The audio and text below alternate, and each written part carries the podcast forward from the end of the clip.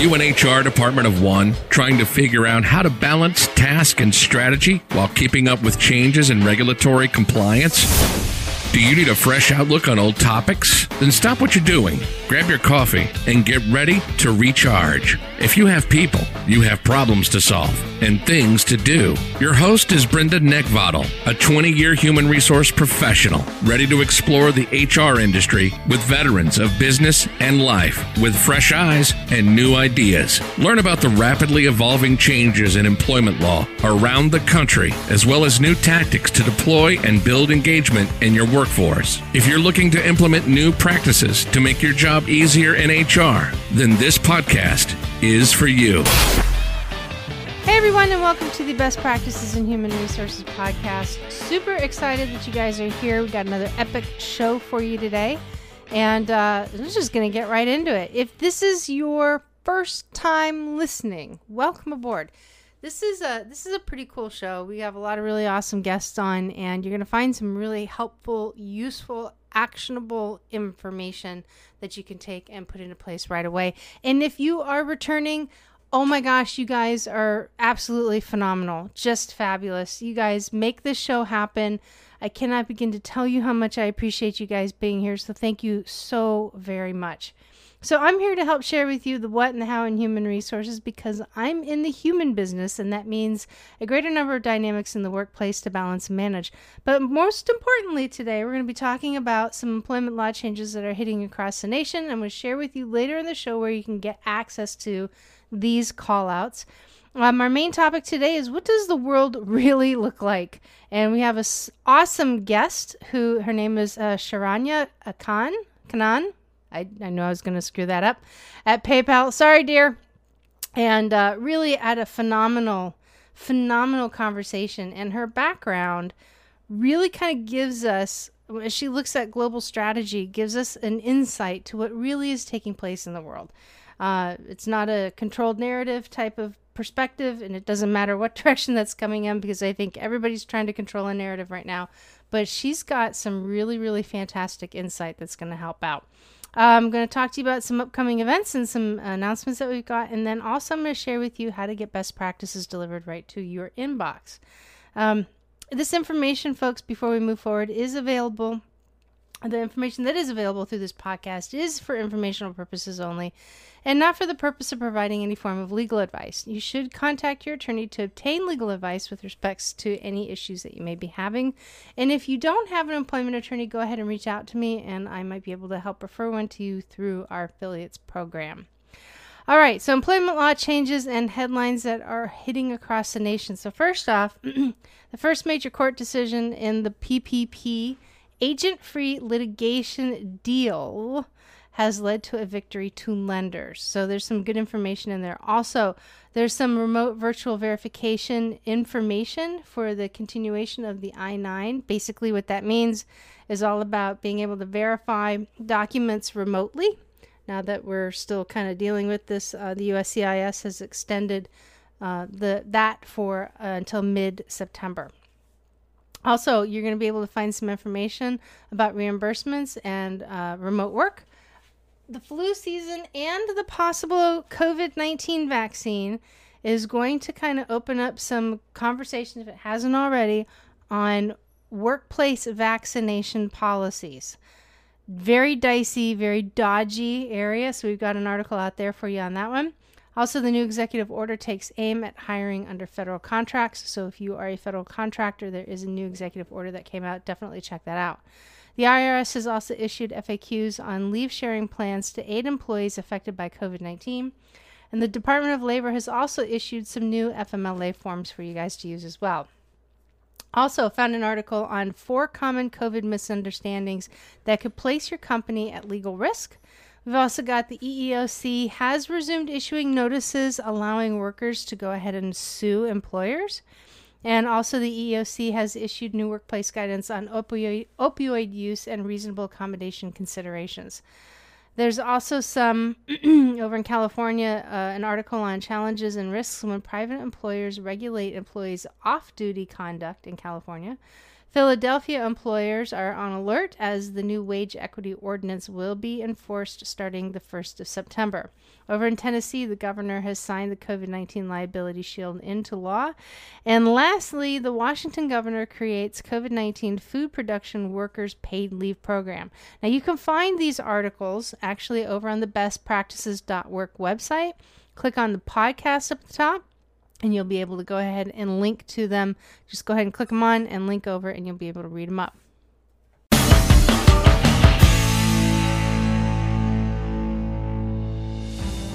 There are approximately 2,500 members of the U.S. Special Operations Community who transition out of active duty military service every single year. The Honor Foundation has dedicated its mission to serving these elite individuals on their journey to prepare for life once they take off the uniform.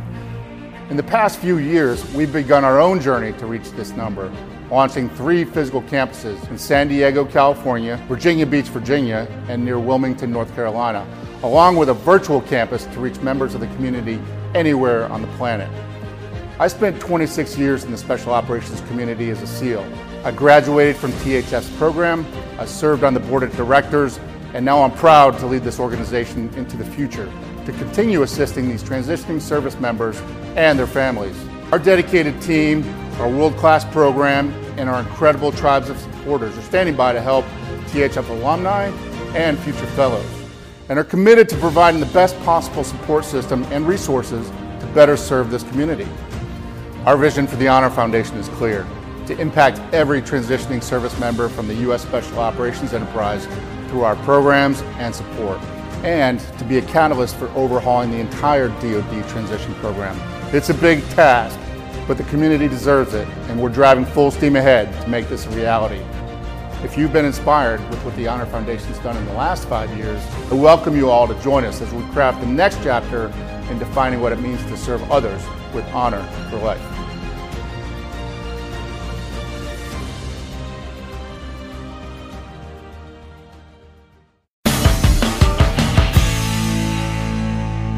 Today, folks, we've got uh, a very awesome visitor, uh, guest on the show uh, from PayPal, actually. Uh, her name is Sharanya Khannan, and I was so sweating saying that. And it's like Neckvatal is not easy, right?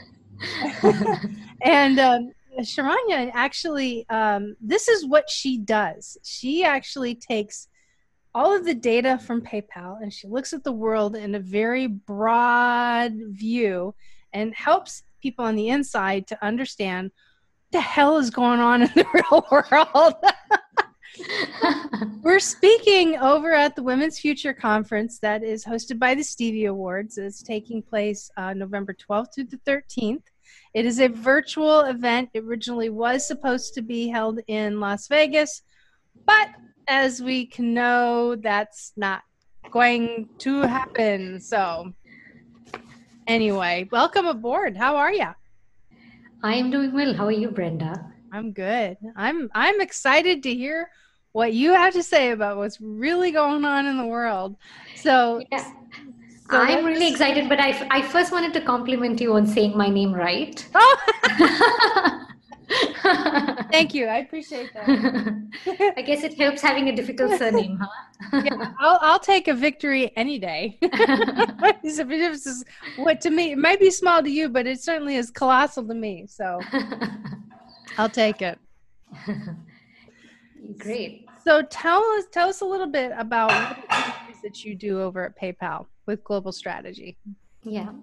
Um, so I have about 10 years of experience working on strategy. I've worked in different markets across the world, like South Korea, India, and now the US. Um, so specifically at PayPal, I work on understanding, you know, what are macro trends in the economy, how the world is really changing on a day-to-day basis, uh, what are consumer preferences like, um, and when we say consumers, you know, PayPal is a two-sided network. We have merchants on one side, and we have our consumers um, who use the blue PayPal button to check out on the other side. Um, so it's about understanding our customers as a whole, these merchants who could be small businesses or large enterprises, and some of these consumers who, uh, you know, who are like everyday people like you and me using PayPal. Um, so it's all about understanding, you know, what are what are these people thinking and how can we enable them. Um, as our CEO always says, like the, the role of PayPal is to democratize financial services. Um, so on an everyday basis, we think of like how can we make uh, you know digital transactions more accessible to everybody. There's a huge proportion of unbanked people. Like how do we deliver banking services to them in a way that is non-threatening, in a way that is inclusive? Yes, and I love love love love that you specified that specifically and the and specified specifically okay the reason why I'm saying that is because over in the Next Gen Women in HR Facebook group, we have been talking about all, like all of most of July, some of June, we started talking about how how you align you know your hr initiatives to the company objectives. You just clarified what the company objectives are very very specifically. How do we make business transactions better? And it's as simple as that. So that's part of the reason why I'd love to have you on is because everything that you and I talked about circles around that that core number one business objective. And if people don't understand that, then all this other stuff that happens, it's it doesn't mean anything it definitely doesn't mean anything. So, um, you know, while at business school, we did this course called Reimagining Capitalism, uh, which was a question of, you know, how do we bring uh, capitalism to be in a more inclusive way? Like the rich, uh, the divide between the rich and the poor is exacerbating, uh, particularly with the advent of COVID. Uh, but, uh, you know, there are very few companies that are sort of trying to bridge the gap. And I'm, and I'm very proud to say that PayPal sort of does that really well. You know, we are able to, to um, I'm able to work for a company that not only focuses on revenues and profits, we just had our third quarter, second quarter earnings call yesterday, and, and we as a company have done so well.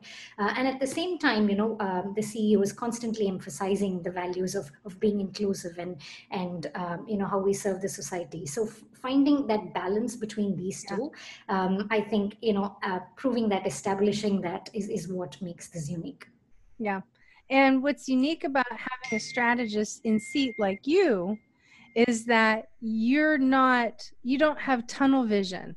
Because you you you know you're not looking at it through the eyes of one particular department or one particular project.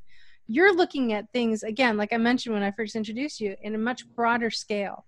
And, uh, and but you bring it in da- back down into more digestible chunks so that people can really truly understand what's going on. And then since you're strategist we'll kind of get into, and I know you've got some background on this too.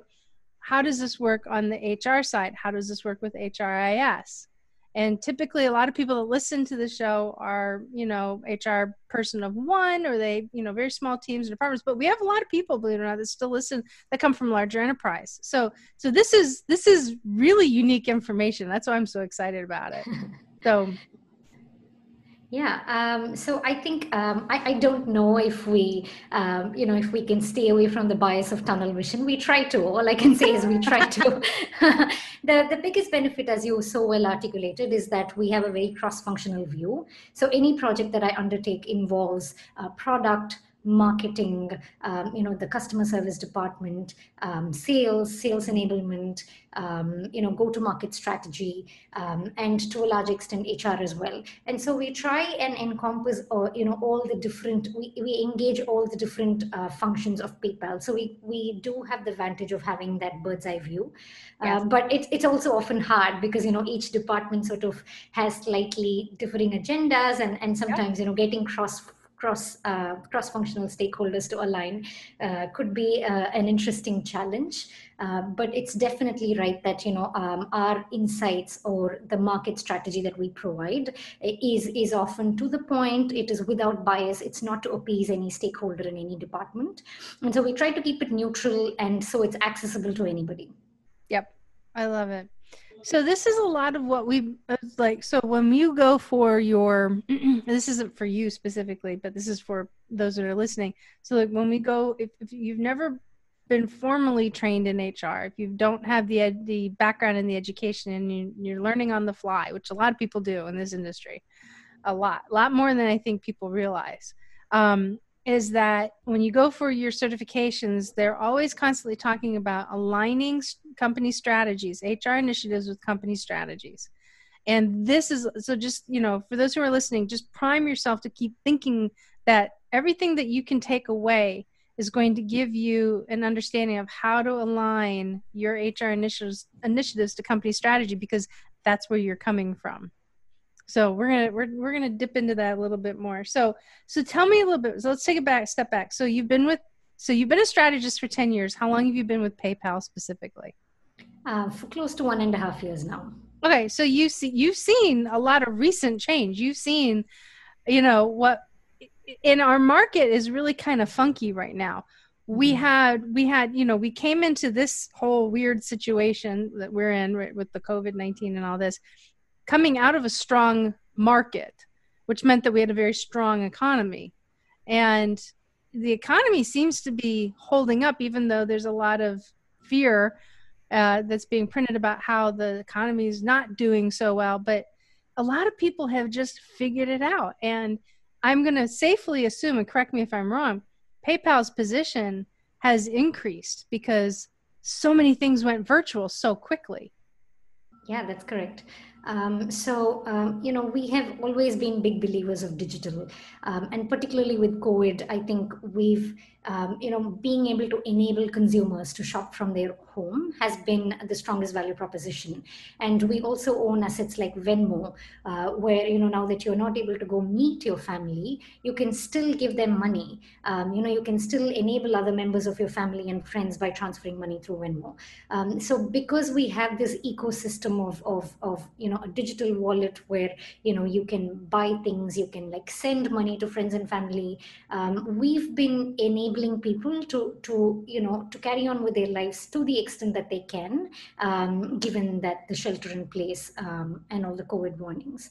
Um, so, so definitely, you know, PayPal, uh, the growth has surged um, since yeah. March um, um, and that's that's that's the core of our value proposition like how do we enable our consumers? Um, and so so uh, to your point of like you know wh- what impact does this have um, you know on the organizational structure? It's very interesting. So the last four years uh, you know five years ago paypal sort of became this independent company separated from um, ebay just before that. Um, and so for about five years now the company has been in a growth trajectory. And when a company grows so strongly which is driven by strategy where we're constantly thinking of you know what are the new avenues? Where do we go uh, ahead from here? Um, the the organizational structure and alignment becomes very critical to enable some of those those that strategic vision. Um, so given that the growth we're having yes obviously recruitment has a very important component to play over there. Um, so um, at least with respect to you know the the market research and and the strategic insights team that we are, um, you know we've certainly upped our hiring process. Um, you know a, a, great deal of highly qualified candidates are now increasingly interested in in working for us, um, and we also find that you know um, as as the business evolves, as we acquire new assets. So we recently acquired Honey, and you know was as uh, before that we've had a slew of successful acquisitions like Xoom, which is an international money transfer service so with with all these different acquisitions we find that you know there's a huge component of hr enablement that comes along with it. Um, as a strategist i don't directly deal with that but um, to your point like we have that bird's eye view of what's happening across the company. Um, and so simple things like you know paypal is this two-sided network. So we have this merchant team we have this consumer team. So uh, you know uh, realigning our product team to make sure that um, you know people tag themselves to either merchant or consumers and having those two distinct distinct large teams uh, in the product organization. Um, that was a very interesting organizational enabler that has spurred a lot of growth in PayPal. Um, and similarly, we've uh, you know we've we've been um, facing a lot of competition in the payment space recently. Um, so enabling marketing becomes critical. Um, and so, uh, you know, HR had a very significant role to play in terms of amping up our marketing team, mm. uh, in terms of figuring out, you know, what sort of marketing do we need? Do we need brand brand marketing do we need? Digital marketing um, you know finding those trade-offs and hiring the right people to lead those new challenges. Um, so a lot of organizational changes happen especially when a company is growing at this pace. Um, and definitely so i see strategy and hr being very tightly aligned. Um, so i think it's really important for a hr leader to sort of constantly be plugged in to what the strategic growth of the company is. Um, so it's not just about like hiring resources but also about you know restructuring the organization in a way that can enable people to function quickly in a very agile way. Yep. I love it. What have you found so far from from what you're just talking about? What has been the most exciting thing would you say? Um, definitely the the growth trajectory of the company has been exciting uh, but for me personally, the kind of people I work with PayPal has been um, extremely exciting. Um, you know, I work with a high performance team, um, and they're also extremely nice people. Uh, yeah, so you know, they, there was this conventional wisdom that you know, smart. You have to be arrogant to be perceived as smart, and and I just see that that wisdom getting annihilated in this world of tech, where um, you know you have to be nice and you have to be smart, and and people are, uh, you know, it's great when people around you are supportive and encouraging and they enable uh, you to be the best version of yourself every day. That's awesome. Now when you and i when we first talked in preparation for this interview you had said something that was really great and i asked you you probably i don't know if you remember it or not but i'm going to ask you again you told me the story about how it was that you made the decision to come to paypal and what was and there was a really big reason behind it do you, you recall that conversation Yes, I do. You're kind of so, like on the witness stand here right now, right? Do you call? do you recall that, ma'am? Um, but it was an it was an awesome discussion because it goes back to the point of, you know, companies will be successful in this weird job market right now if they brand themselves as an employer of choice. And what you said just completely resonated with that. So I would love it if if you need a hint, I can give you a hint. let, let me attempt it because there's okay, go for it. That story. So. I've been so hanging I, on to it for two weeks. so before PayPal, I was working with this strategy consulting firm called the Boston Consulting Group, BCG. They're a leading strategy firm. Um, and I was working for their Boston office. And so I wanted to move to the warmer West Coast when I interviewed with a couple of firms here.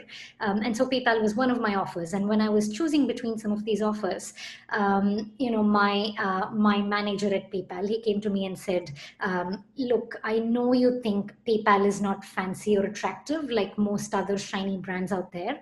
But guess what? It's a great company. It's in a great, great growth trajectory. And we'd love for you to come on board and steer some of this growth.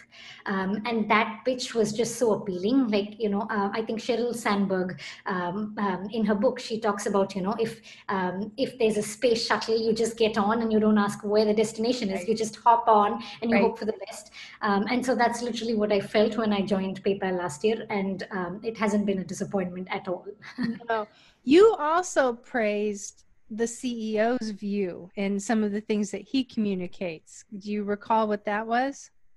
Um, I'm always in praise of the CEO. Like I adore PayPal CEO, just like everybody else at PayPal. Um, he is a phenomenal executor. Um, he brings the the right business metrics, um, and he he also has the you know the right economic lens with which to view and the the right perspectives around you know what how do we include uh, mm, um, you know the underbanked or or how do we serve minorities? And so he's constantly cognizant of these things. Mm-hmm. um, so there are like a hundred examples. I don't specifically recall the one thing that we might have spoken about last month. That's okay. You pretty much nailed it right there. I, it was the my my what i wanted to just reiterate was that when you have an employee that is that that is resonating so well with what the CEO is delivering. It's a very empowering thing. And that's, you know, and this is, like I said, it's a weird time right now. And, and we'll get into what the real, the world really looks like next. But, you know, this is kind of part of it. A lot of people think that there's areas of it that's scary. And then there's areas of it where they still believe the, the grass is greener on the other side.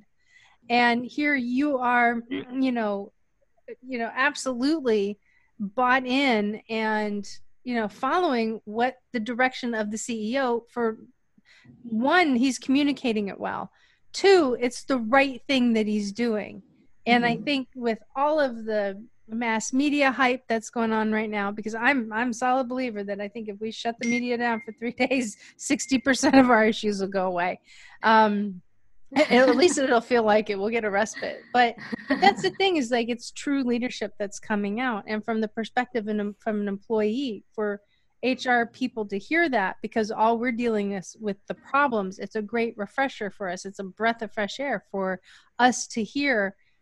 Man, we got somebody who's out there that really likes what they're doing. This is awesome. um, in in general, I do find the vibe in Silicon Valley um, to be, you know, people always talk about Silicon Valley from a very entrepreneurial perspective. Mm-hmm. Uh, but you know, lots of my uh, friends from Harvard who are uh, running their own startups, um, they they come with uh, this interesting business proposition to solve important and significant needs. Um, like you know how do you how do you bridge the gap between the rich and the poor? And how do you enable uh, more people to get this access? Like how do you work in the field of like health sanitation education? Um, so to me it's it's interesting that there is greater cognizance of social issues. And it's not just about you know your company becoming the next unicorn and you uh, you know getting a couple of billion dollars out of it. But it's really yeah. about how can you make a difference to the world around you. Yeah. Yeah. So that definitely is, is uh, uh, something interesting about silicon valley. Yeah. That's that's awesome. So okay. So let's get into it. What are you seeing in the world? What does this world really truly honestly look like right now? Because to everybody else it's a mess um, yeah um, the world is a bit of a mess i would say that is a fair summary um, but it's so interesting because you know uh, different countries are, are dealing with the situation very differently. Different countries have been impacted very differently uh, by COVID. Um, so, for instance, um, you know China was the first country to be affected, but China scores very high on optimism. People in China are still fairly optimistic um, and and lots of lots of Asian countries like um, Indonesia, India, um, Vietnam, Vietnam specifically because it hasn't been impacted as much by COVID, uh, but we see a lot of optimism in Asian countries. Mm-hmm. And then if we move over to the West, um, it's sort of the exact opposite. Um, we see that there's a lot of pessimism. Um, there's there's not much optimism, um, and it's it's so interesting. Um, you know, people spending has decreased, and this recession is so different from the previous Great Recession.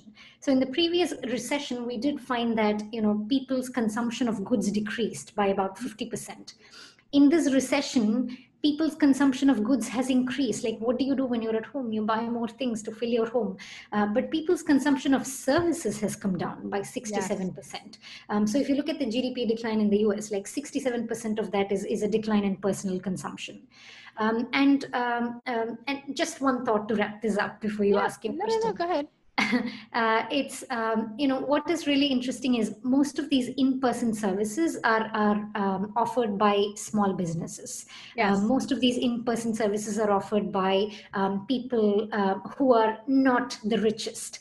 Um, and so when you look at like who's been impacted more, the richest people have decreased their spending by only uh, by, by about 20% or 30%. But, um, you know, the, the, the the not so rich segment of the society the middle class and below they have not been they haven't had the luxury of you know being able to reduce their their spend um, so they still have to spend while their incomes have decreased whereas for the rich people right. the income hasn't declined but their spending has has declined yeah well and you know a lot of that too so if people aren't spending on services it's it's mainly because services aren't available right now yeah, yeah. You know, your your health and wellness services and you know, there's more gray hair, hair been out there over several months than I think most people would be comfortable to show, you know, uh, nail services. I mean, it's just, you know, those types of things. Um, even, even with the DMVs, because DMVs are running, you know, tight. It, it, you can look at it that way. Even that's more government, but still, it's still a service, right? Yeah. So it's you know the service, the service industry as a whole, not just restaurant,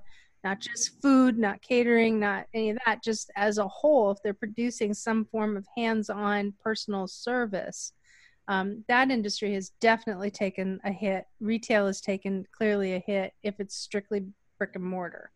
So mm-hmm. I so that makes a lot of sense. But I agree with you that people are home spending money, pulling things in, and that's where the job creation really truly is coming into place because that's part of our nat- that's our national supply chain and a lot of people are struggling and, and i don't know if you have insight to this or not a lot of people are struggling to find individuals to fill those open positions in part because those who are able to collect both the state and the federal unemployment rates are not interested in going out and looking truly looking for work and that is that's a real thing that we're dealing with right now mm-hmm.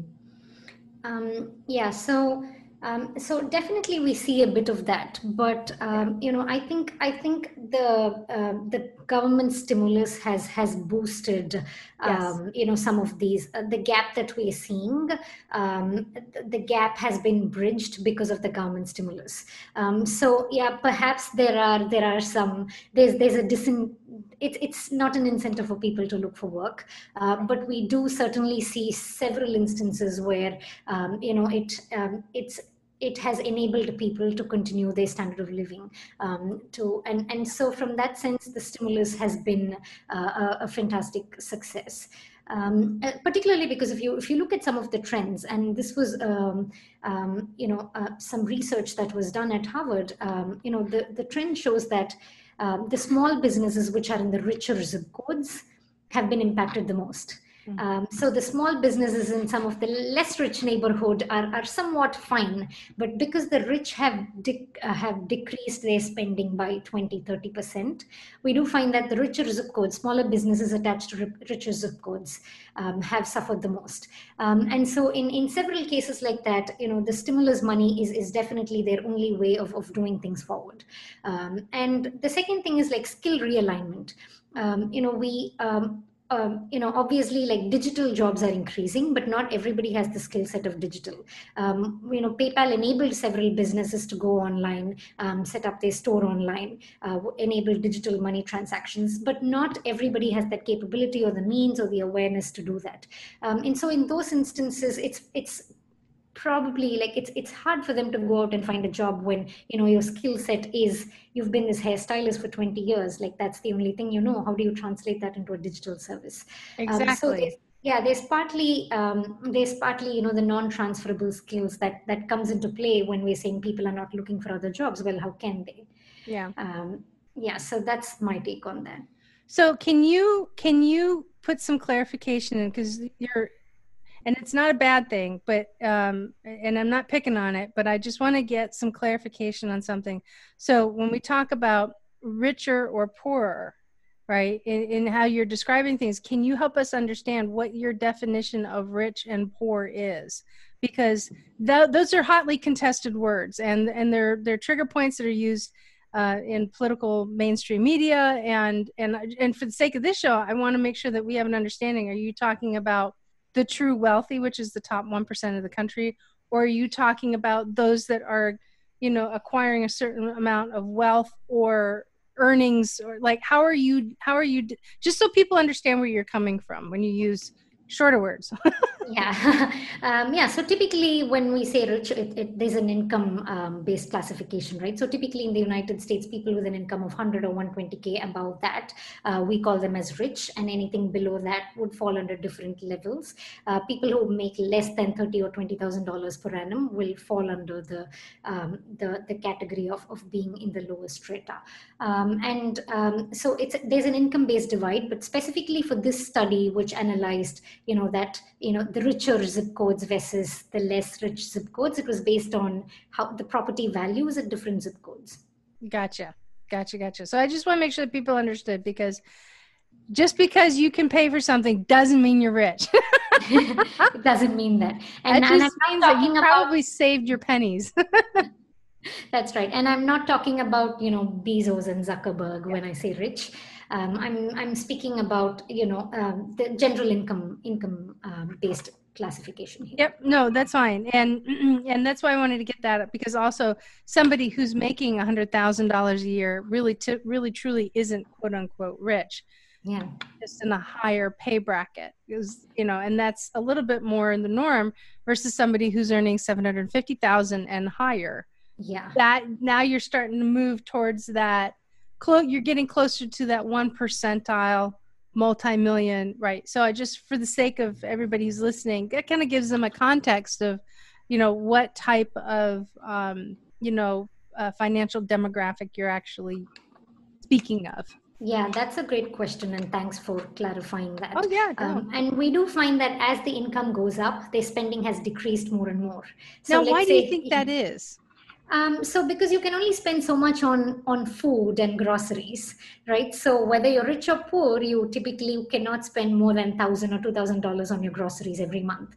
Um, so uh, if you are in the one percent or the top ten percent of the population, you spend a lot of your money on Europe trips and um, you know luxury rentals and airbnbs and weekend trips and with all that cutting uh, coming down um, you do find that you know every human being spends only can only spend so much on groceries so sure. given that you the the income decline is high it, it, it becomes uh, the, the expenditure decline becomes higher and higher as you move up right. the income strata so your valuation and what you're seeing too and what's really going on is that those that have a higher stream of income um, you know your valuation is not just on personal and luxury items it's on the basics and the staples and and all that good stuff too. Okay so that yeah. makes that makes sense. yeah that's where everybody's putting their money in right now. It's just essentials. Everybody's putting their money only into buying essentials. Perhaps a little bit of furniture for their home you know office chairs and, and printers at home uh, but really everybody's just buying essentials or, or entertainment at home.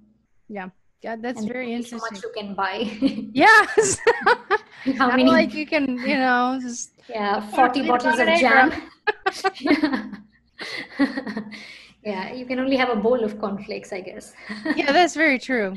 So, so what are you guys seeing? So, as somebody who does global, you know, this global analysis and this global strategy, where are you seeing the direction that we're going in? I mean, now, granted, if you could look in a crystal ball, I'm taking you, we're going to go buy lottery tickets if you're right, and we're getting out of all of this, but I don't think that's reality. But where, where, where do you see us going with the data that you have? Because honestly, none of us know what's going to happen. I mean, there's really no nobody can accurately guess this and that's not what i'm asking right? Yeah.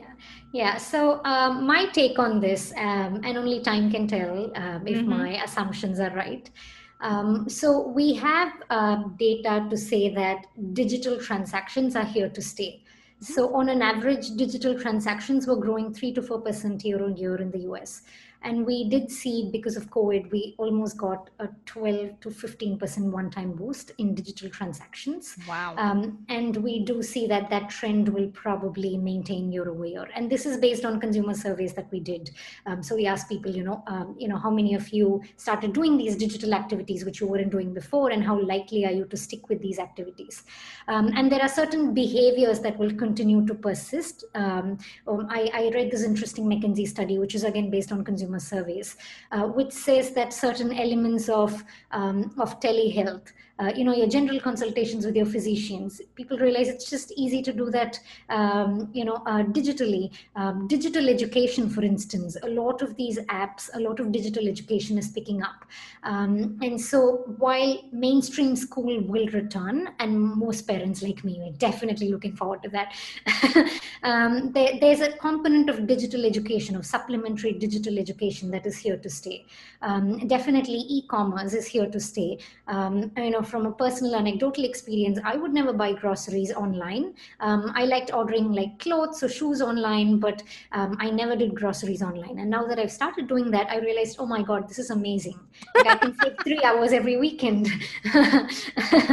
um, so, so there are, uh, you know, e-commerce per se has has picked up so much.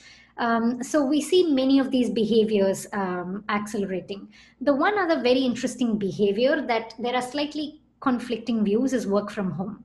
Mm. Um, so there is a general thought that um, you know the the commercial real estate will probably come down. Businesses are figuring out efficient ways of, of working remotely. I remember when in person, you know, PayPal had this large campus with several buildings, and one meeting would be in one building, the other meeting starts exactly on the hour in the other building. And I remember running from one building to another, making sure my access card works, trying to find the new conference room and going there. And, you know, only to figure out that I left my laptop charger behind and my oh, laptop geez. power. So you need one of uh, those pneumatic people tubes like they do in the Jetsons. Yeah, you just go in it and just sucks you right Yeah, into the other building, yeah. Just like that.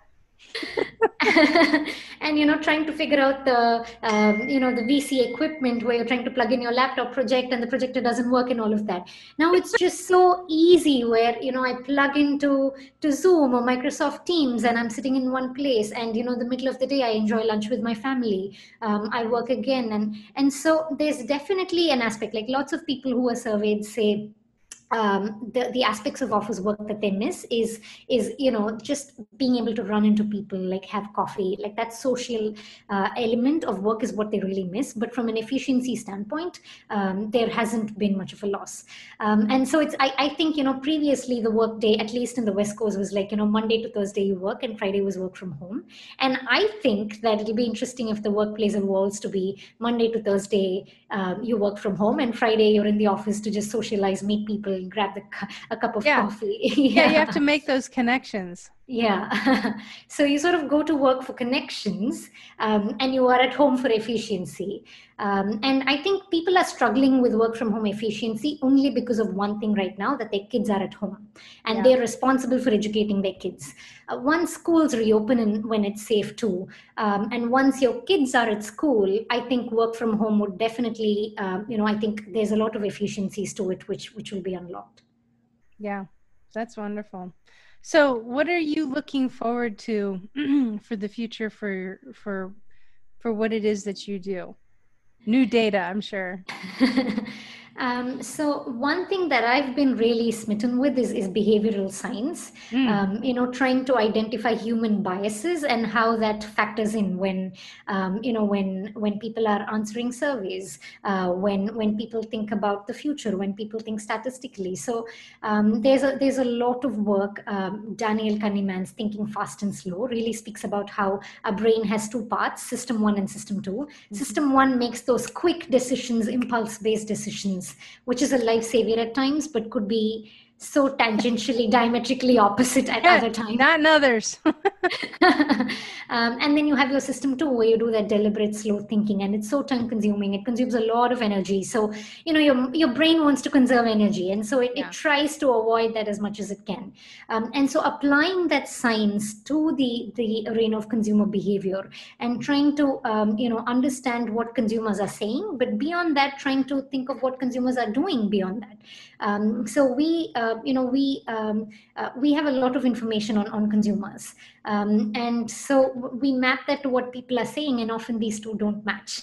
Uh, they don't often say what they do. And so trying to identify those gaps and why those go- gaps happen. And people are not lying. They just they honestly believe what they say but they behave in a very different way. So trying to bridge the gap between what people say and they do i think um, is a really interesting area of research um, and big data is the other big thing that's happening in research. Like we have so much data, especially digital commerce. Um, there's just so much data out there that we can tap, and there's so much that we can do in terms of, um, you know, identifying trends and how do we support Right. uh, the underbanked and all of those. well, that's awesome. Well, thank you so very much for joining us. This has been great. This has been enlightening. Uh, thanks for inviting me, Brenda. I really enjoyed this, and congratulations on your podcast winning the Stevie Awards this year. Thank you so very much, and I look forward to working with you at the uh, at the Women's Future Conference coming up. That's going to be great. even though it's virtual and we won't see each other in Vegas, but still, it'll be a, it'll be a good time. Yeah, um, interestingly, speaking of behavioral changes, the virtual conferences are actually pretty interesting. I realize I'm able to do a lot of conferences in a cross country way, Yeah. um, which I couldn't do earlier. So, as much as I miss the energy of being in person, Yeah. uh, this has been an interesting change. It is. I love the actual travel aspect of it. I like getting out of my environment and going to a different one. oh, yeah.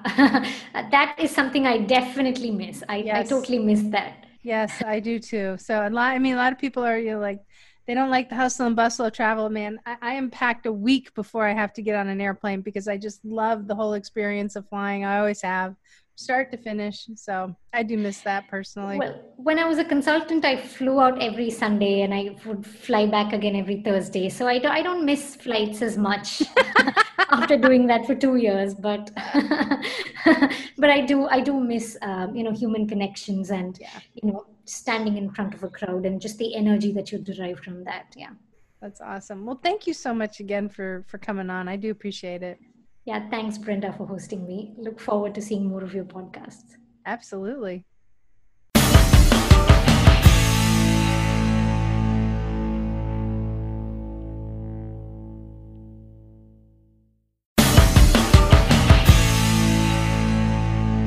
So starting in September, I'm just giving you a heads up um, we're going to be adding a new segment to the show. And if you've been listening for uh, anything that I've been doing for a while or participate over in the Next Gen Women in HR Facebook group, you've heard me say at some point that you really need to take care of yourself first in order for you to be able to take care of everything else. Because what we do in HR, we spend all day taking care of everybody else's problems first. That's what we do. And then we go home and then we take care of everybody else's problems there. So, Focusing in on you is key and critical. And like I said, starting in September, I'm going to be featuring as part of the show a segment on what you can do to help take care of yourself so you can take care of everything else. So you get a moment of the day back for yourself.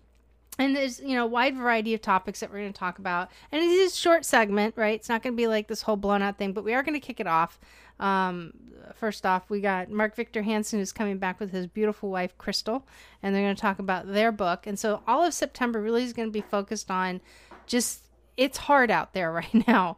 It really, really is. Everybody's feeling it. I know I'm feeling it too but I've been making some changes and um, it's helping me get through all of this craziness that is going on. And some people are referring it to the new norm. God, I hope not.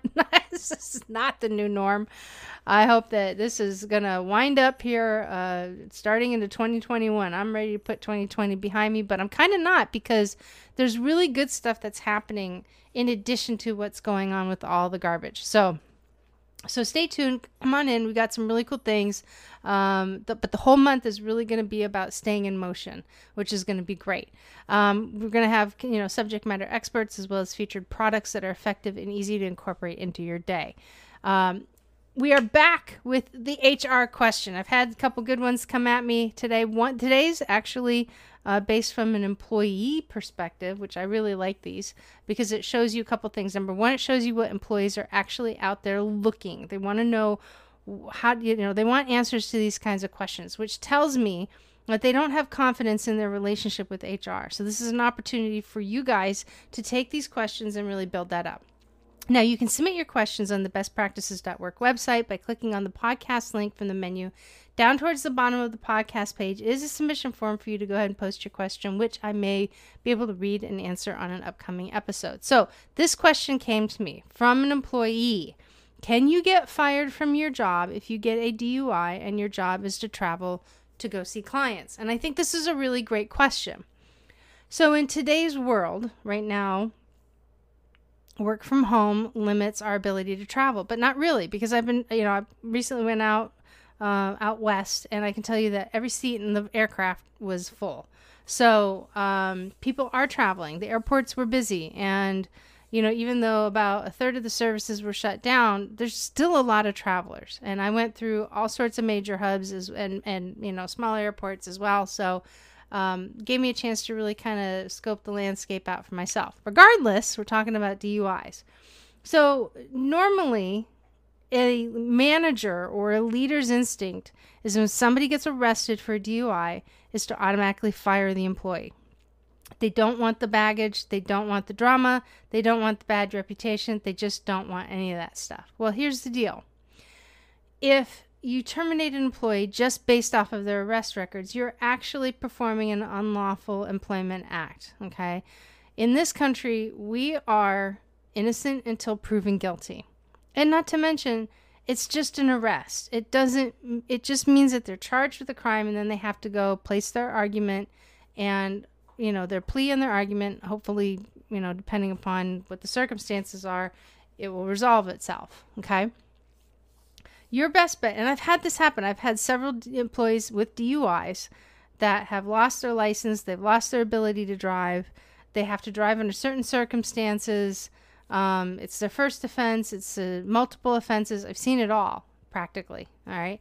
I've even had one including death. So, can you get fired from your job? Listen, here's the deal. If you have to wait until the individual goes through the actual trial, they have to go to trial. Once a verdict has been read and rendered, based off of that, you can make your determination. Now, most states, depending upon how the laws are, will permit an employee to drive with a charge of a DUI.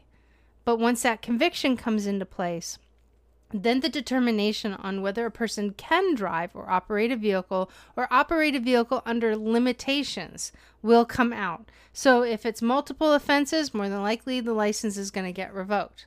But the question is can the employee still do their job even though they may not be able to travel? And in a virtual world, that possibility increases and it kind of saves face on the employee. The other piece of it is is that if it turns out that the employee has to travel as part of their job, what other what other opportunities, especially if it's a really good employee? I mean, let's face it, people make mistakes, right? I've had I, I've had I've seen some brilliant employees make goofy mistakes and they've had to pay hard consequences for it. The question is, what are some of the other options? So you'd really have to take a step back and take a look. But most importantly, you don't fire an employee just because of an arrest. Can't do that. That's bad. Okay. It's once the verdict and once the trial is over, then you can go ahead and make your determination. Well, what happens if the employee has to serve jail time? Well, you know what? Then they're clearly not able to report to work. And depending upon the length of their sentence, if it's something where they're going to be out for two weeks, well, you know what? Take a look at the circumstances and determine can we put them on a leave of absence? Do they have PTO? Can they just go ahead and do that? Return to work if it's a nonviolent crime or if it's not in a situation where it's putting your workforce at risk or at harm, then you know what? You know, compassion, compassion, we kind of need it right now. Um, I would go the compassionate route if it makes sense. Now, if it's violent crime, if it's for, I mean, we're talking about DUI, but if it turns out that it was because of a domestic, you know, incident, or if it really gets kind of sticky and dodgy, then you really have to make your own judgment call. And this is something that you should be talking about with an employment attorney as well. Okay. But if it's something to where they have to serve a significant amount of time, and I mean like greater than 30 days, then you guys have to determine whether or not this person is capable of reporting to work and if it turns out that that's just not going to happen and um, you know if your employment attorney says yeah well you, you're in a position where you can separate you have to make that determination. But remember what you do you set precedents. So what you do for one you do for all. So this is something that you really have to thoroughly consider. It's not something that you know you, personal judgment can take over. This is something you guys have to really look at from a legal aspect from a moral aspect uh, from a cultural aspect, and also from setting your own company precedent. So that's an awesome question. I'm glad that came came my way today. Thank you so very much. So over in the next uh, Gen Women in HR community, we are focusing in, starting to focus in on uh, some additional learning and inviting you in to come join us. We have real conversations in real time with real people, and uh, they're they're awesome. They're an awesome, awesome group of people, and and you know, with everything that's been going on this past month, there's been a slight disconnect, but you know what? September's ramping up and we're just going to absolutely crush it over there. Um, you know, but what we really, really need right now is real. We just need real. And it's time to stop absorbing information and start talking about it. We're well over 165 members now. We're knocking on the door of 170 and uh, we're just growing strong and we're growing. That's the big thing. So jump in, join the conversation uh, enjoy the group, really, you know, get a lot out of it. We've got a new session coming up looking at how to prepare for Q4 and uh, the end of the year. So if you'd like to, uh, you know, learn some best tips and tricks, you know, come join us, sign up for that. It's a free webinar. But when you join the group, you have to answer the questions. If you don't answer the questions, this is our way of determining whether or not you are an individual who is serious about coming into the group and really investing time into the work uh, and if you're not, then you know we we we love you, but we're gonna pass. So if you'd like to connect with me, you can find me on Instagram and Facebook at Best Practices in HR, where I give general updates with what is going on uh, in the HR world. Over on Instagram, you can find me again over at Brenda the HR Lady, where I share a little bit more about what I'm personally up to. And if you'd like to connect with me professionally, you can find me on LinkedIn at Brenda Neckvatal. That's N E C K V A T A L. Over on YouTube, I've been building a library of videos that you can find me over there as well using my name. And I also co host another show, which we are kind of recalibrating due to some technical challenges we seem to be having. So, but it's called The Real HR Show, and it's something that I co host with the evil HR lady herself. Her name is Suzanne Lucas, and she's written over a thousand articles for Inc.com. Very, very smart lady. Lastly, you can also jump on the website at bestpractices.work where you can read up on the new updates I called out earlier in today's episode. And this is something that I decided to add so that you guys can get access to this information versus trying to figure out how to go about finding it. So simply visit the bestpractices.work website and click on the podcast link. And again, you can go ahead and get this week's articles. Also, while you're there, click on connect at the top of the page and get my best practices delivered directly to your inbox. And folks, thank you again for yet another epic episode. Um, great conversation. Uh, y'all, look, if you're feeling like I've been feeling lately, that you're just stuck, stay tuned for September because September is all about staying in motion. We're going to talk about grit. We're going to talk about how to take care of yourself. We're going to talk about ask, which I can't wait for you guys to hear that interview. We're going to talk about Mark and uh, Crystal's new book, Ask, and that is really how to call forward uh, the things that you want in life and make those things happen. So you guys rock. You guys are awesome, and uh, forward to looking forward to next week.